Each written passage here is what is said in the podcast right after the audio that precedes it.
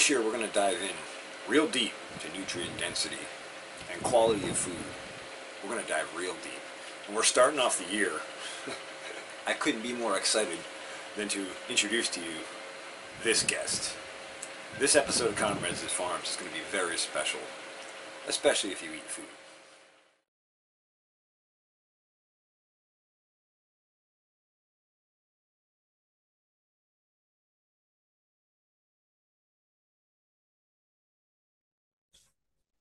Hello, hello, and welcome to Comrades in Farms. Uh, we're back again with another episode, and this is going to be an awesome episode. This is going to be an episode with Dan Kittredge from the Bionutrient Food Association.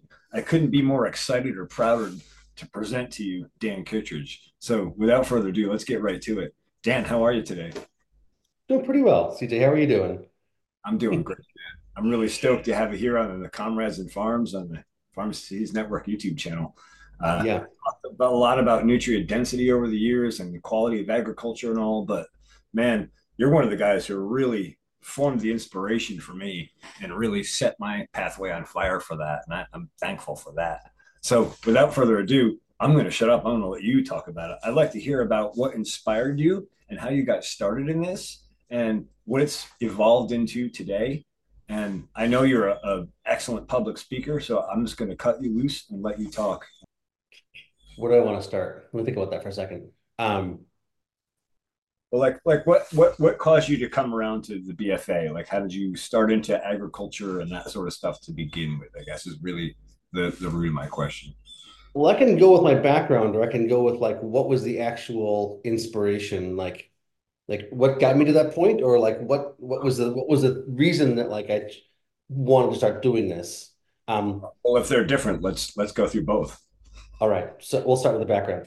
Um, yeah, I mean, I I grew up on an organic farm um, uh, in central Massachusetts. My parents ran an uh, organic farming organization called NOFA for about 35 years, starting in the mid 80s. Um, they helped write some of the first organic standards and, um, you know, were actively involved in conferences and newsletters and, and events and things like that. So I grew up, I grew up in the, in the homesteading, um, alternative ag, back to the land, um, you know, organic culture movement. Um, and, you know, to a large degree before it was a word that other people have heard of, right? Before organic was a word um, that most people knew. And so, so I come at this from my, basically my entire life. I didn't, it wasn't like a, a career path choice. It was like, I was four and they bought some land and built a off the, not, off the grid, but pretty much, you know, passive solar wood stove, root cellar house. And so that's how I grew up. Um, and I would say, uh, you know, after college, in college, after college, I, I, I, I never, people was like, what, what are you gonna do for a job? What's your career gonna be? I'm like, I don't, I don't know. I mean, having a job is not what I not what I'm planning to do with my life. Such a hard question. Who am I? What is life? What am I doing here?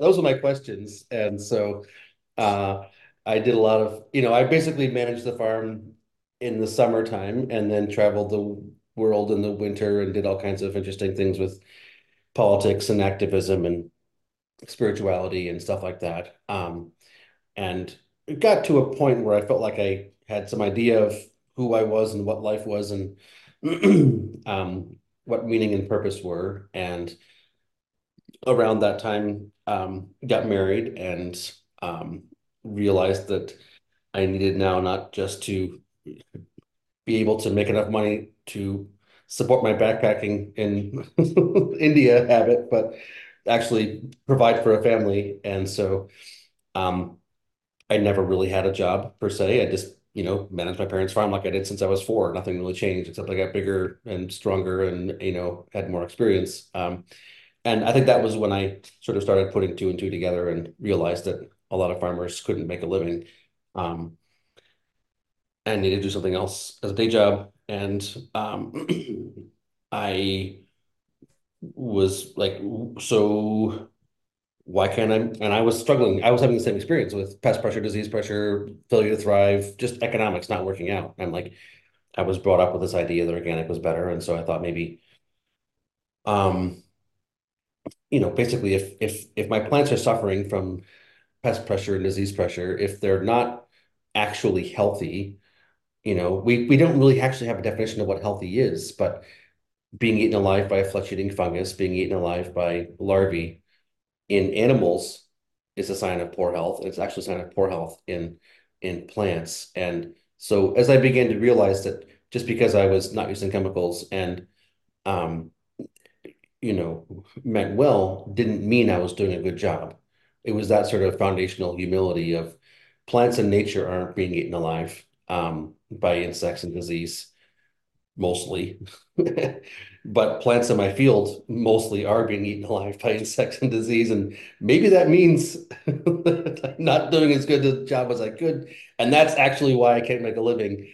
That sort of focused my mind. Um, and I thought, you know, I like this lifestyle. I like the uh, the homestead. I like. I think that's a good way to raise kids. Um, um, I don't really want to go work for somebody else. I'd love to have my wife able to be home on the land with me and make have a build a little community around us and homeschooling and all that kind of stuff was like as far as like overall quality of life felt very appropriate, but there was still the issue of paying the bills. And so um so I started, you know, trying to learn and read books and go to conferences and and things like that. And um look at that. Your background just changed dramatically. Agreed. Magic. um, you know, long story short, uh, there was a lot of there's a lot of wisdom out there uh, that I had not been exposed to, and I was as I was exposed to it and learned and changed my practices, um, shifted my understanding. I got to a point in short order where um, pests were gone, diseases were gone, yields were up, cost of production was down, economic viability was up. Um, I was making a living working part-time and I was like, uh, if I grew up on an organic farm and and um, my parents ran an organic farming organization and still do, and I was not aware of these things, then there's probably other people in my community who also are not aware of these things. And so I've got a little free time now, you know, because I'm making a living and and you know, farming by itself is nice, but I I always had this idea of like I want to have some a larger beneficial impact in the world. I, you know, I could take my privilege and live my happy little, you know, idyllic country lifestyle, but I just I felt like I needed to do more. Um, and so, yeah, I mean that's effectively what started the BFA was was starting to share these ideas um, through workshops and courses and setting up a conference and local chapters. Um, so, yeah. Uh, that was the that's the that's the like the background piece of it. I think the the essential the essential insight was that if we can work with nature more well and have the impact of farm viability, which also connects to um, increasing soil health and ecosystem health, which also connects to um, increased nutrient levels in food which connects to reversing chronic disease, which connects to not needing so much of the pharmaceutical industry. If we don't need fertilizers and insecticides and pesticides, and therefore we don't need the agribusiness industry, if we can, you know, through working with nature, because that seems like basically what it what you have to do. You have to work with nature to get these things to happen. But if you just work with nature, you can solve for a number of systemic, cultural, ecological, political, spiritual, you know, issues that I think a lot of people are troubled by and feeling fairly um, overwhelmed by and kind of like deer in the headlights, like we're screwed and there's nothing we can do about it. And we'll go to hell in a handbasket. And people feel hopeless. Was, this was like you know, 08, 09, uh, 2010. And I was like, I was looking for something to do with myself that that I was I was like, guys, something's wrong. Can you see what's going on with the world? And you know, it was like, you know, we're still the we're still the uh, dominant hegemonic power, and we got the privilege and all the all the all that kind of stuff. And I don't think it was. I mean, people could. There was definitely a feeling of like, okay, things aren't great, but um, I feel like now in 2024, you know, it's much more um, much more awareness that um, like systemically things are not working and we and we and we we need to do something different. And so, yeah, I mean, that was the insight basically that if we those of us who are working with the land um, shift our practices, then we can solve a bunch of systemic issues. And simultaneously, those of us who eat food, which is most people, um, and you know, people who buy food can choose the food that's more nutritious. That's a way where you can be positively impacting reality. Like if you choose of the three bags of carrots on the shelf that you have to choose from, the one that's most nutritious, not only is it more flavorful and your kids are more likely to eat it and have better eyesight, but it's also going to connect with better soil health and ecosystem function and lack of lack of toxins in the environment, et cetera. So like it just feels like a like a silver bullet, like a couple bottom line. Like all these things are connected, and this is one place where a broader social movement can coalesce around building solutions as opposed to fighting problems. Because God knows there's plenty of problems out there. But like I was trying to find a way to like systemically build the reality we want to see. Like how do we facilitate that? And how can we deal with the fact that money is powerful force in today's world and all the good ideas in the world, if you don't have an economic incentive aligned with it, are unlikely to succeed. I mean, I guess I'm in my second half of my 40s now and much more cynical than I used to be, but um, um, yeah, I think a key piece of it is the economic economic driver. Um, we have to not only figure out what the right things are to do, but to figure out how to make people make a able to make a good living doing it. Um, I couldn't have said it better, Dan. That's really the the core of all of like the ongoing systemic problems that we have. Like if that's like the loop cleaner, it cleans all the pieces of the loop and helps make everything work together cohesively to basically mimic the natural system, right? I mean, I, I love it. Nature's nature's been doing a good job for a while, and we could just like be humble and go along with it and take a lesson as indigenous cultures have been have done for millennia, right? I mean, it's just like this this this Western cultural blip. You know, you could just see it as a blip in history and and understand that humans have been doing a good job with nature for millennia and okay, yes, we're a bit out of whack. Now let's go back. Um, that's one way to look at it. One way to look at it as the actual vast majority of the time that humans have been on this planet, um, they've been working brilliantly in harmony with nature, and um, and we can do it again. We can do it again with all of our technology and our science and our machinery and infrastructure. We can turn this, you know, brown planet green again really fast. Um, you know, you get new bodies every six months. You get a new body every six months. I mean, your bones take a little bit longer, your blood takes less time, but average it out. Every every every every six months you get a new body. So what do you what do you what do you build your body with in this next six months? And with yeah, and you can shift a lot of reality by taking responsibility for your own reality. Um, so so that's great. Let's that's a great point that I'd like to drill down into more because I know you know a lot about this. Can you go down into nutrient density and epigenetics a little bit and maybe touch on those pieces? And uh, I know there's a tie to spirituality, mental health. There's a bunch of pieces there. And I know you got a, a really good grasp on it. So could you maybe just give us a little insight?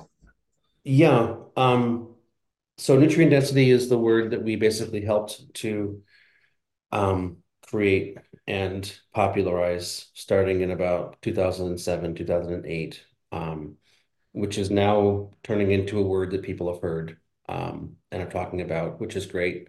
It took a few years to get there, but it's definitely building. Um, it effectively refers to the variation in nutrient levels in food.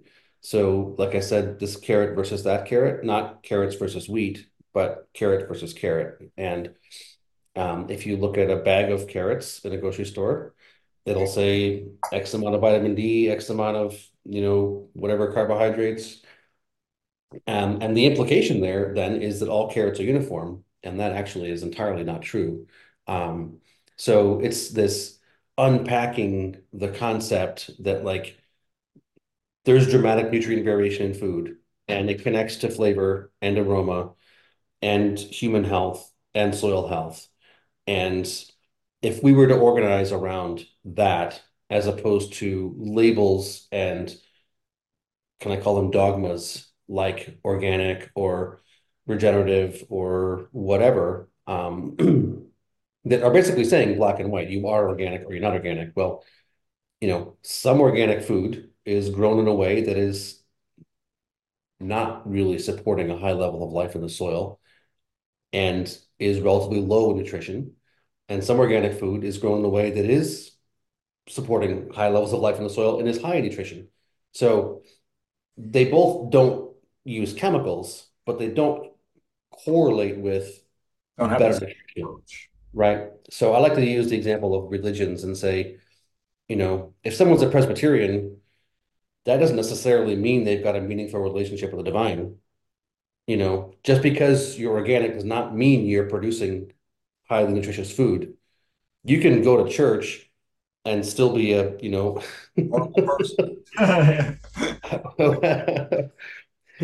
you know, there's some Muslims that are that are brilliantly, you know, spiritual and some Muslims that aren't. And it's not about Muslims are good or Muslims are bad. It's about the people, the individual people, and it's about the individual farm and the individual carrot. It's not about like these big, like broad sweeping labels. So um yeah, that's the concept is that we go beyond the labels, we go beyond the certification, we go beyond the binary you know, you are regenerative or not regenerative, you are organic or not organic. We go and we say, okay, there's let's imagine like it's a scale of one to a hundred.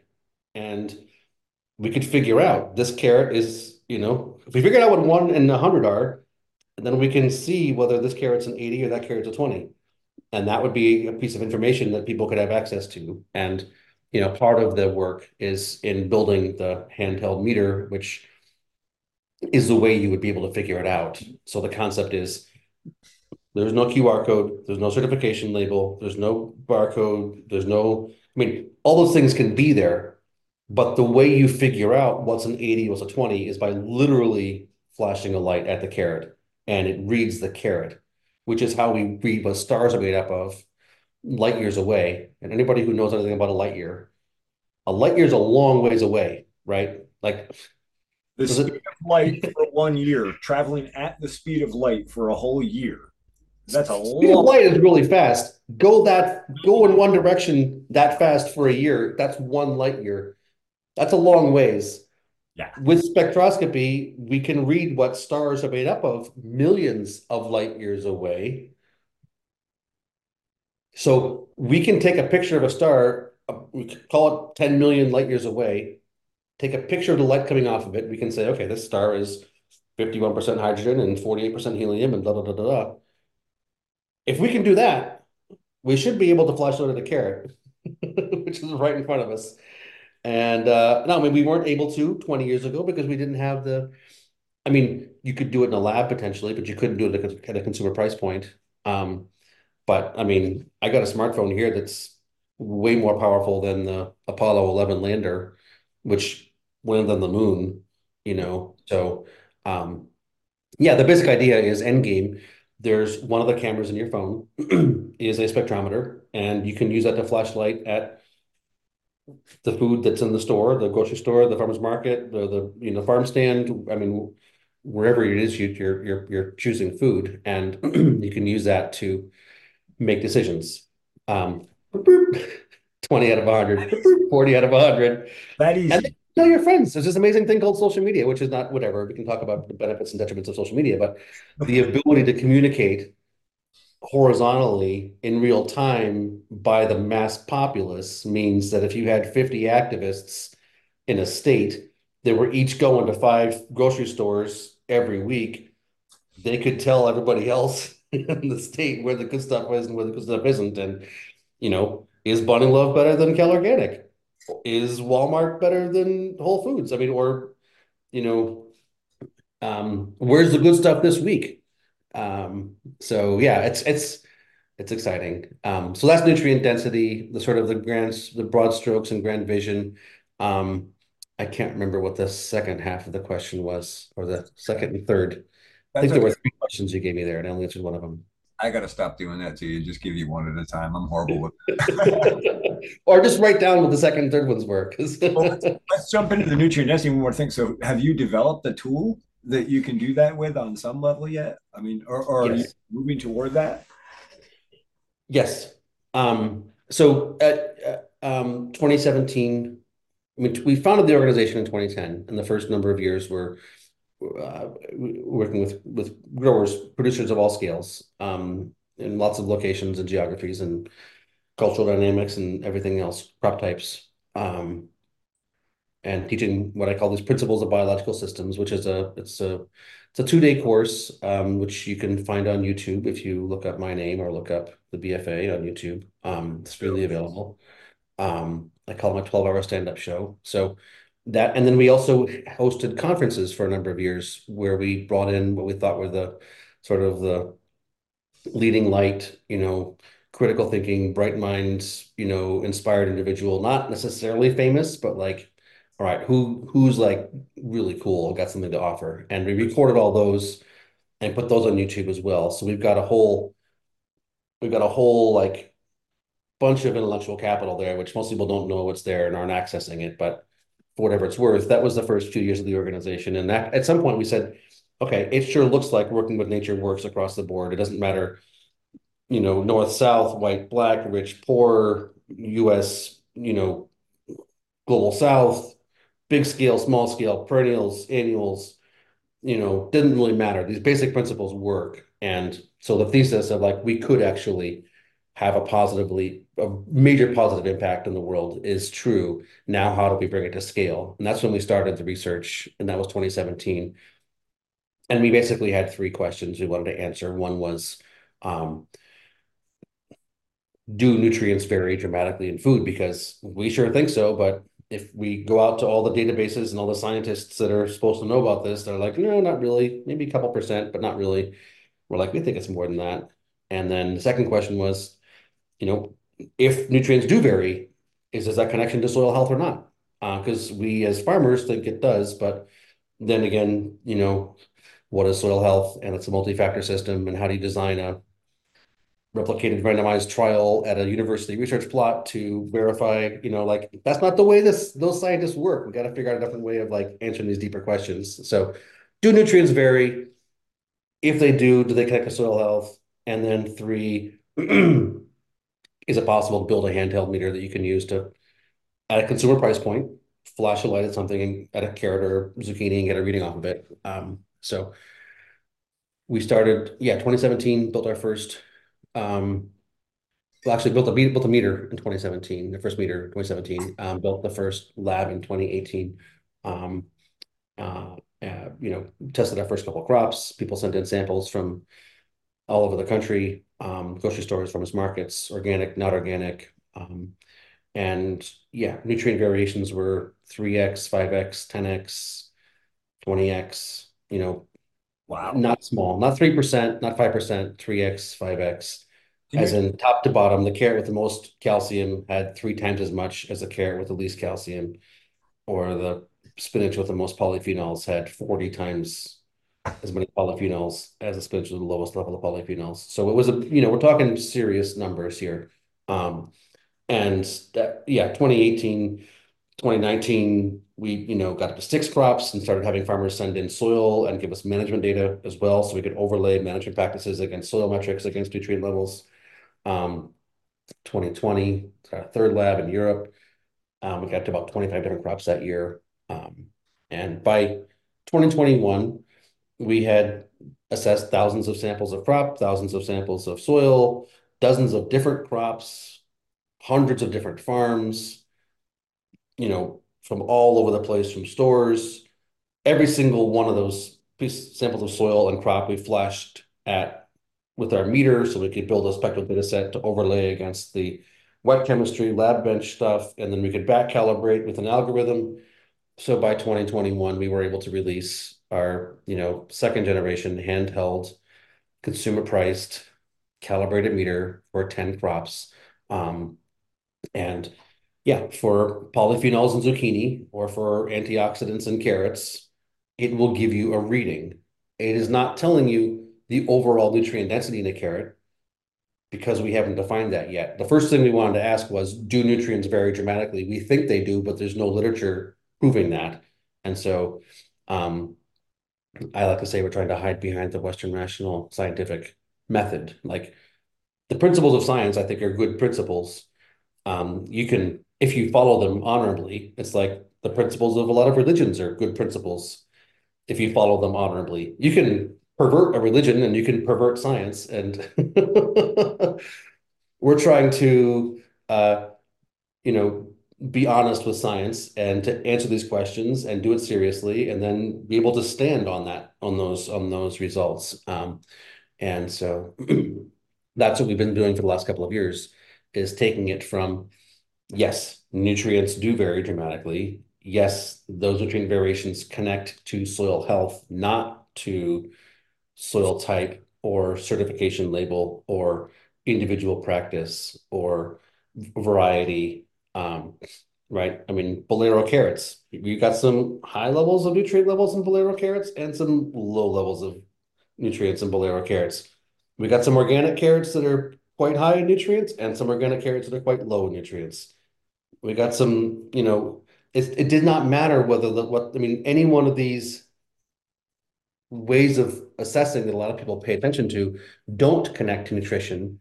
What does connect to nutrition is the level of soil life, the level of life in the soil, the level of the, the function of the microbiome of the plant is what connects to the health, to the nutrient levels in the food. Um, so no real surprise there. I mean, it's kind of what we would have anybody who studied this a little bit or had a little bit of common sense or intuition would probably have said, this is my hypothesis. And yeah, it just took five years and a lot of hassle. And I got a few gray hairs now and some really wonderful donors that have been supporting all this work because it's all done open source and charitable donations. We're not a company. Everything's in the commons.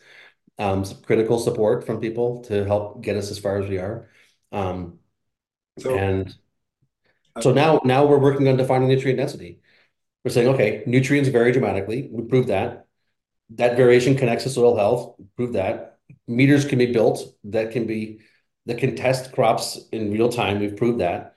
So, okay, grand vision. Like, can we save the world through, you know, helping people eat better food? Um, and so we have to figure out what nutrient density is because until you've defined nutrient density, until you've set up a scale from one to 100, you can't make a meter that tests 80 and 20. Like, you can't achieve a goal you can't define, right? it's a big, it's like a conceptual thing. Like, like I like to use the example of, of the Celsius scale, right? Centigrade. People know about this. Like when what water freezes, it's zero, and when water boils, it's 100. And you know, 20% of the way up is 20, and 20% of the way down is 80. And once you've got that scale, then you can say, okay, this is the gradation, and then you can use a thermometer, and everybody can use the same thermometer, and you can say it's 20 degrees Celsius out, it's 17 degrees Celsius out. But and then we can all agree on the same scale and make judgments. And then you know what it is, right? You've got a common language, and you know if you if everybody makes their own thermometer, and you know they say, okay, this is cold, I'm going to call that zero. This is hot, I'm going to call that 100 but they're from Alaska, and these people are from you know the Sahara, and it's 25 out here, but it's different. You're 25. Like, how do we how do we find a common language for this? And so, I mean, that's a bit of a metaphor, but um, yeah. So the, the the process of defining the nutrient density is is even more expensive. Um, it's about a million dollars a crop, and we are completing our first crop, uh, which is beef, this year, hopefully 2024. Um, and uh, yeah, it's uh, it's you know, I can go into the complicated science of it all, or or we can go into other broader topics depending on which what's your interest. I know you've got a lot of videos where you discuss the complicated science, so I think I'll share links below in that. What I'd Yeah. like to go into, because I'd like to expand what you guys are doing even more and make more awareness about it.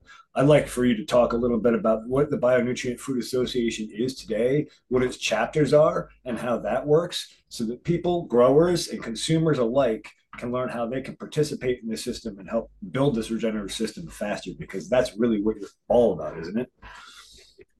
Um, or in part, I should enlightenment is what I'm about, hopefully. I but I mean, Sometimes you get sidetracked and you're like, oh no. I got stuck in my ego for 20 years trying to do something that was a pipe dream and uh, lost my center. Um,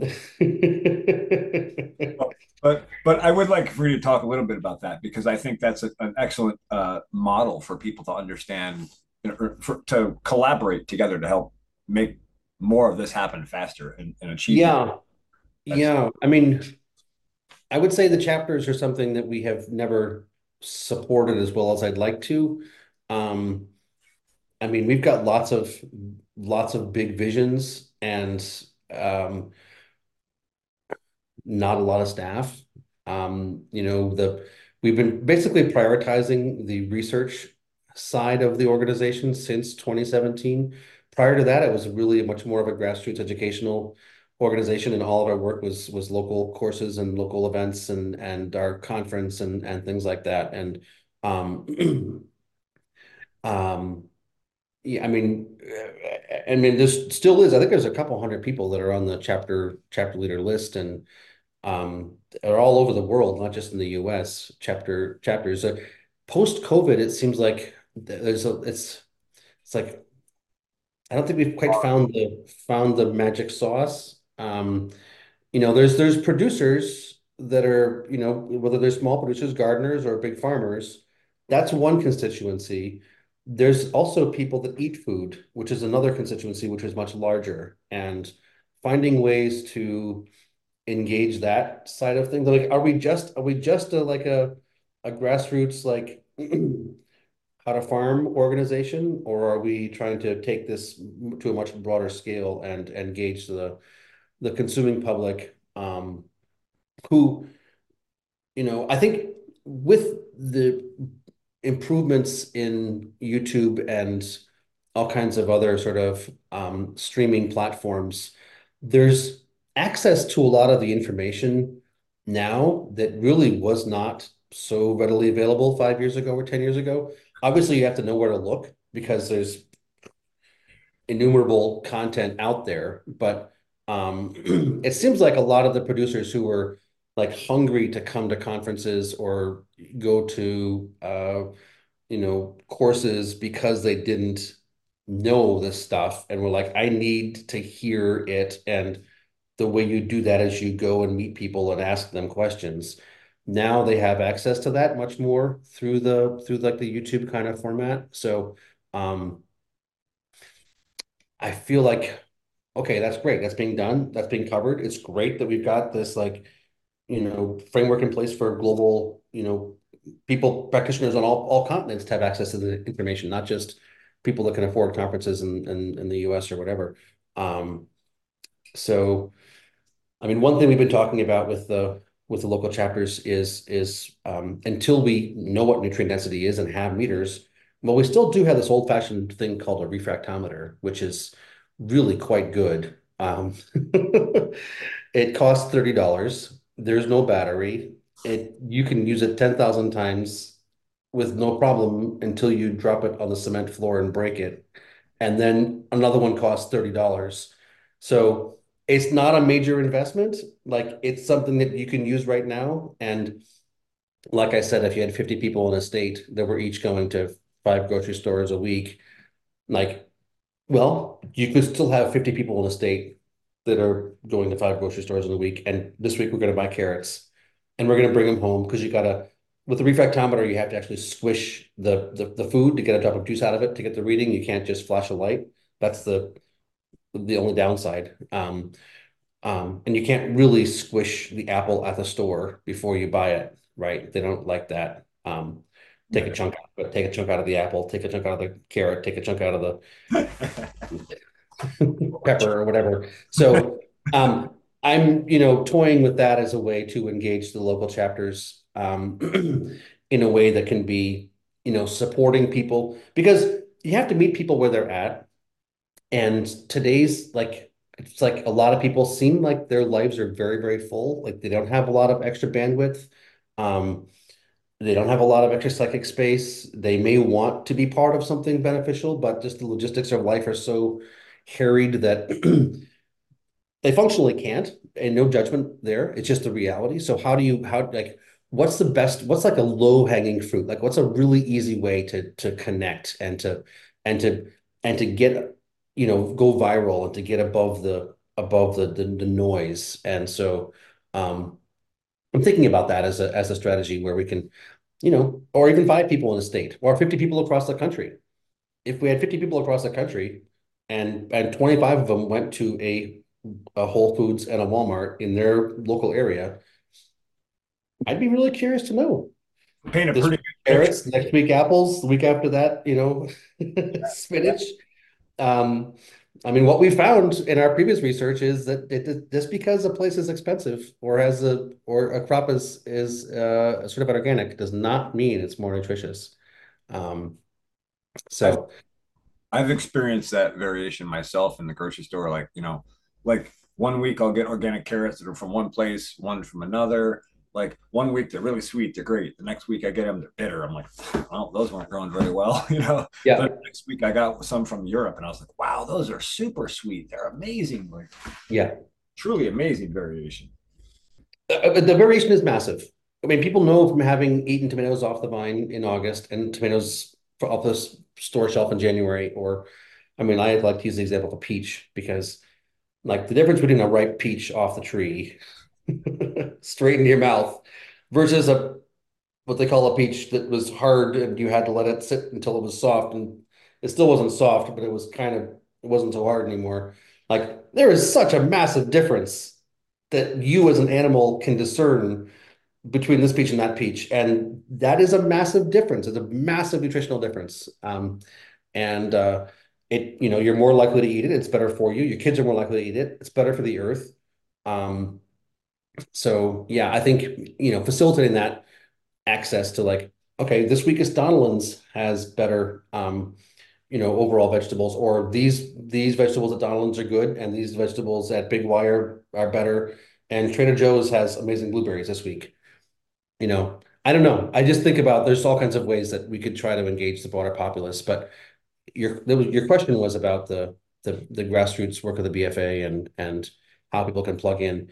Um, you know, people do this thing called donate. Um, you know, if they've got a somebody they follow, some, you know, there's a Patreon pages and then and sometimes people donate to NPR or to um, you know, they've got a monthly subscription for Netflix.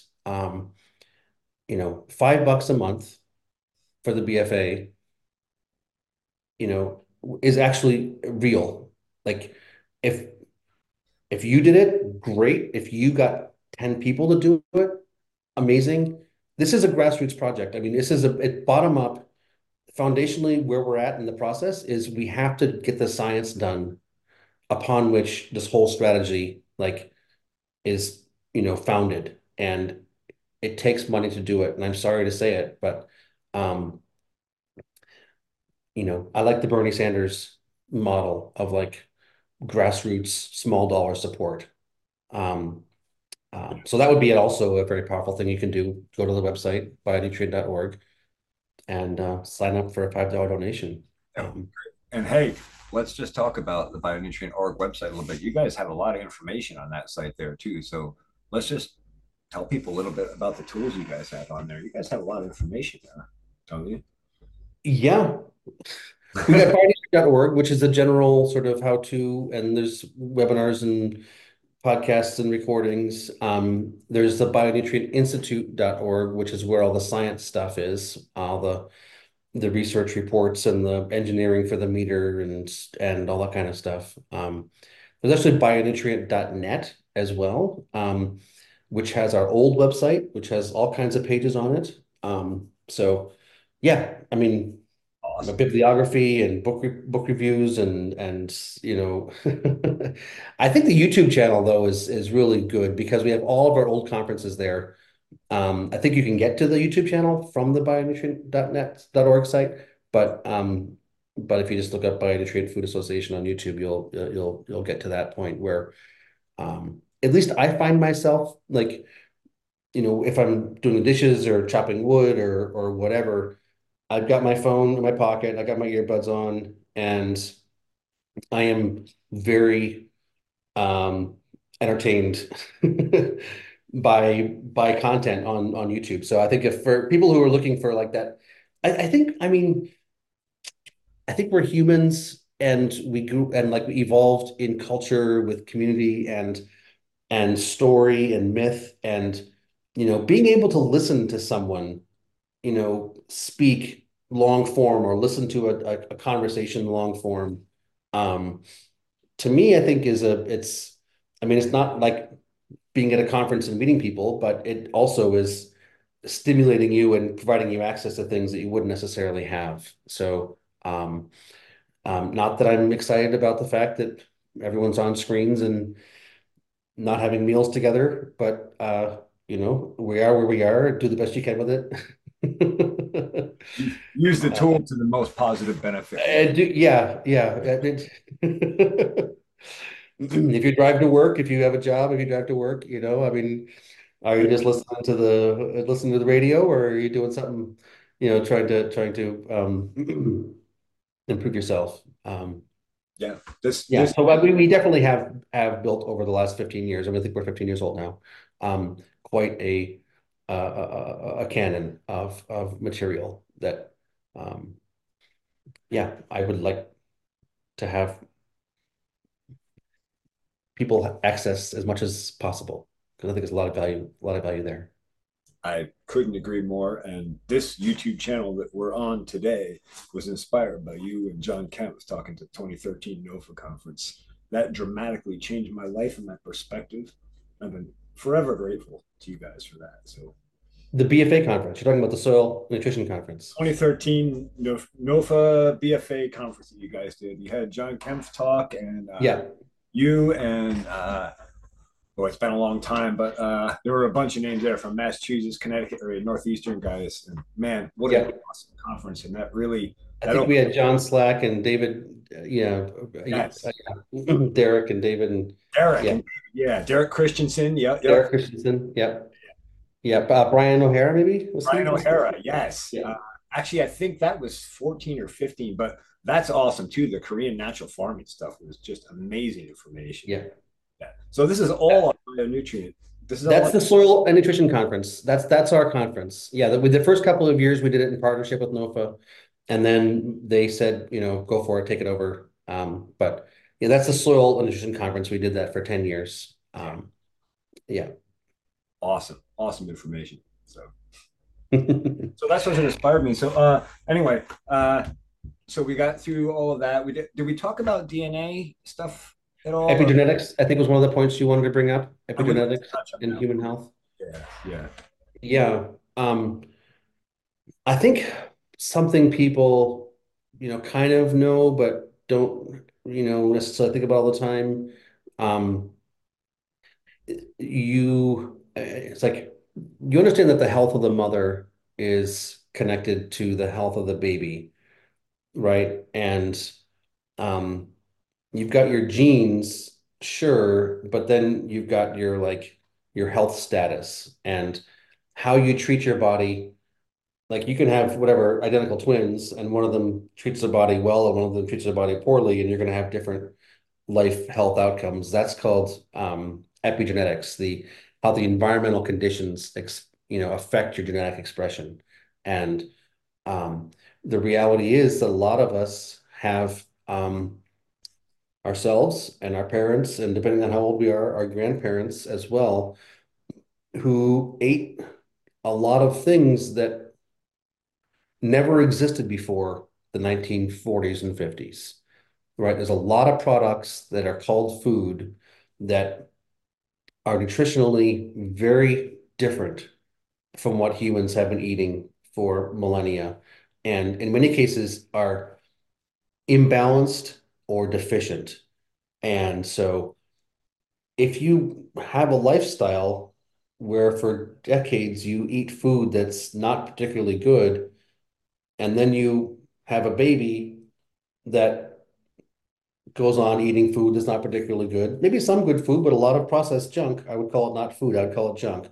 Um, you know, three generations into that process, and they've done this with chickens and pigs and rats and all kinds of animals, right? They did this, they definitely did this work in the university research in the 50s. Like take your take your rabbits and feed them poorly for three generations and see what happens. And then feed them well for three generations and see what happens. You know, you can wear out the DNA in a couple generations where you basically have high levels of chronic disease, um, uh, epidemic levels. We talk with chronic disease or diseases not not cured, but diseases that are managed. Like diabetes is managed, osteoporosis is managed, cancer is managed, heart disease is managed.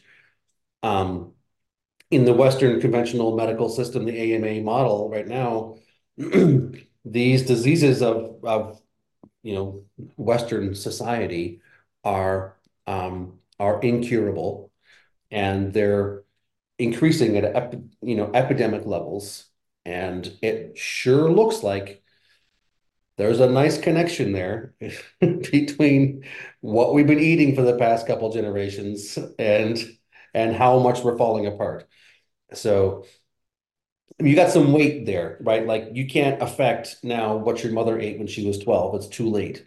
Um, but understand that you may have a weaker system than your grandmother had because of what's been consumed in the past couple generations. And not to mention the other environmental pollutants, toxins and and Wi-Fi and you know psychic stress and who knows what all depending on where you come from. But um, you know, these are real things. And and the point is that if you can break something, you can fix it. You know, if you can wear out the land, you can revitalize the land.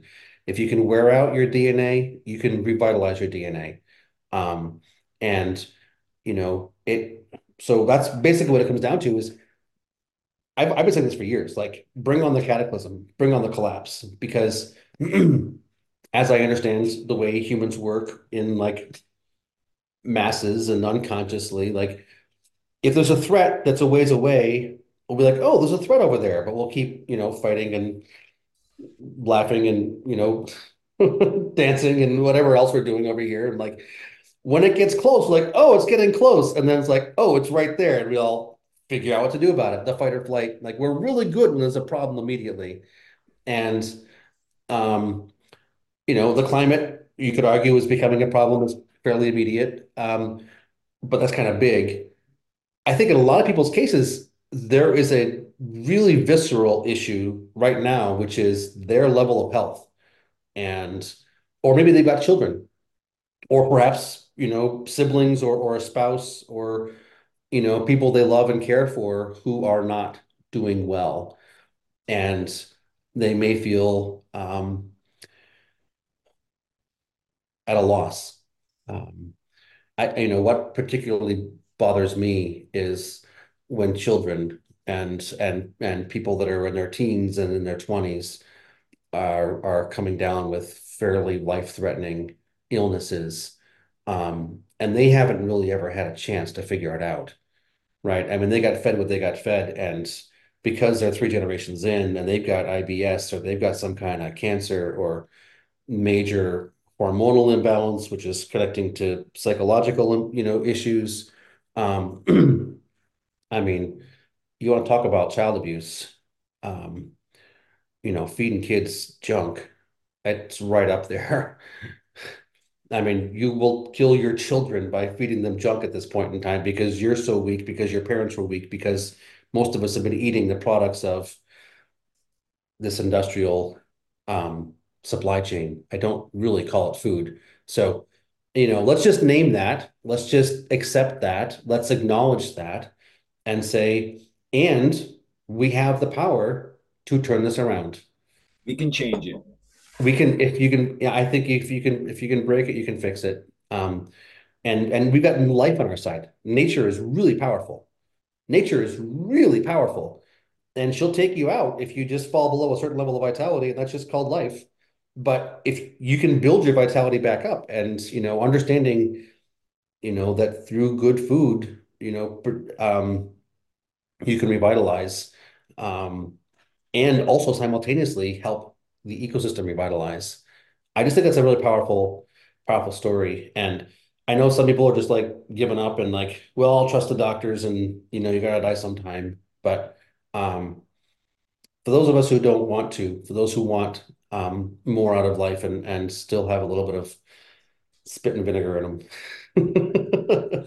I think this is a really important, a really important conversation. And and the problem is, if you want to turn around and start healing yourself, and most of the food out there is relatively devoid of nutrition, it's really hard. So being able to figure out where the good stuff is is key, right? You need to not have the empty carrot and the empty milk and the empty bread. You need to be able to find where the good stuff is that you can actually physiologically be rebuilt from. Um, um, so yeah, there's processing food, turning it from some natural food into a processed product, which obviously is pretty much categorically detrimental. Um, and then there's like, okay, it's still real food, but it's relatively weak in comparison to what it could be. So let's find the better stuff. yeah. Anyway, it was a long ramble, but hopefully. No, you're right on point. And I, and I, I want to go one one level deeper on that. You know, I have a very personal story about that. It's not just about you know dying younger or older. It's about the quality of your life at the end of your life. And my dad just passed away recently with osteoporosis, broken back, all these health issues. And because of the way he was eating, I was trying to help him eat better. He wouldn't. So I watched him suffer for a year and a half. Yeah. And he didn't have to.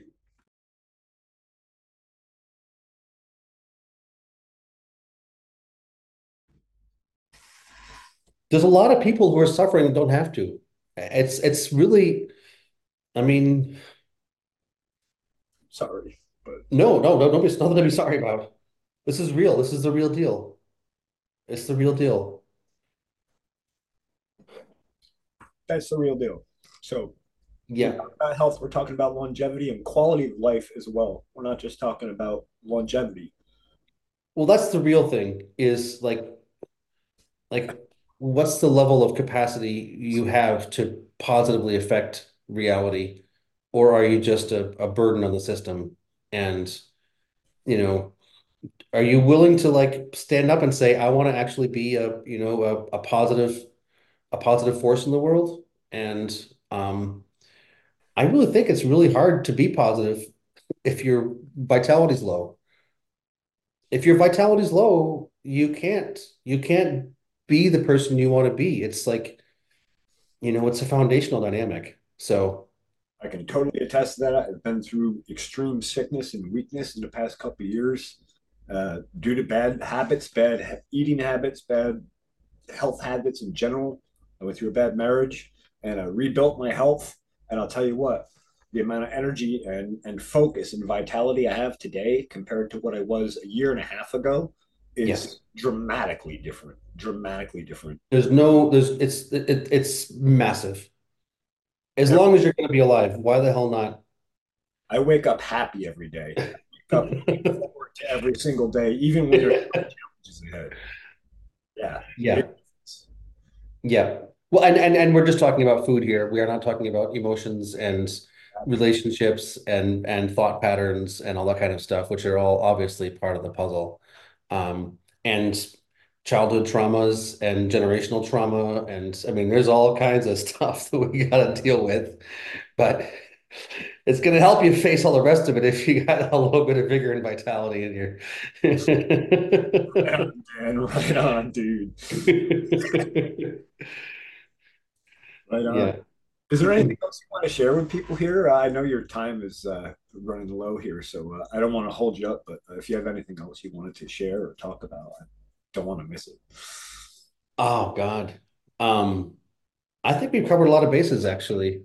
Uh, it's great to see you and talk to you again. It's been years and years. It's um, Um, it's yeah, great to great to reconnect, and um, I hope people find this, you know, valuable and and and inspiring, and and um, you know, can look to the work we're doing as a as a place to be empowered themselves if they're growers, or you know, join the organization, um, you know, be an activist member, get out there. I mean, I really think, I mean, i'm just still still still formulating it right now, but but struggling with how to engage people really post COVID. Like, where's the where's the juice? Where do you like where I can't I haven't been able to quite figure out like back here in the physical plane, is it possible for people to engage in some fashion that they have energy for and that you know they can we can do something or is are we just like Spinning wheels. okay, everybody's online and that's just where you live and how you engage. I'm really trying to figure that out too. It's, it's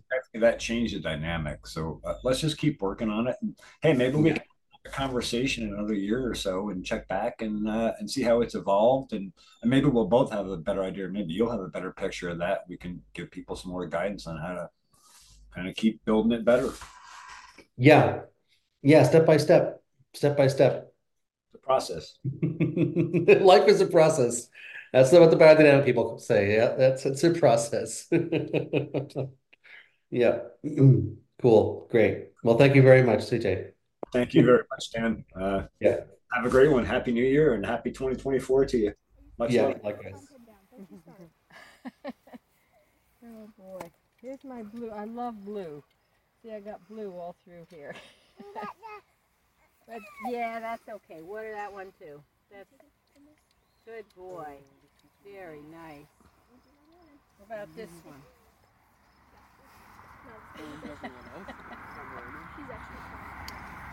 All right, I'll go back to my guess. Yeah, well, that looks pretty good. That's a, that's a nice secure thing. Did you get them all? The chipmunk got all the blueberries, and the bees are in. That's that's wood betony. That's for psychosis if you ever have any. Which you may at the end of this day. um, Gerda is is cons- yeah more water sure. There you go. Refill. Get them all. I don't know. He's back down there. I don't know what- He's what escaping while he can. probably needs to. It's been quite a day. So Gerda said, well, maybe they're just tired. Maybe we shouldn't try to do popovers in the morning. And she said, maybe we should just, I don't know what she's thinking, but she'll say something to you about it probably. Uh, we'll be at, at the hospital Good job, Ronan. and then back here. and that's what Good job, man.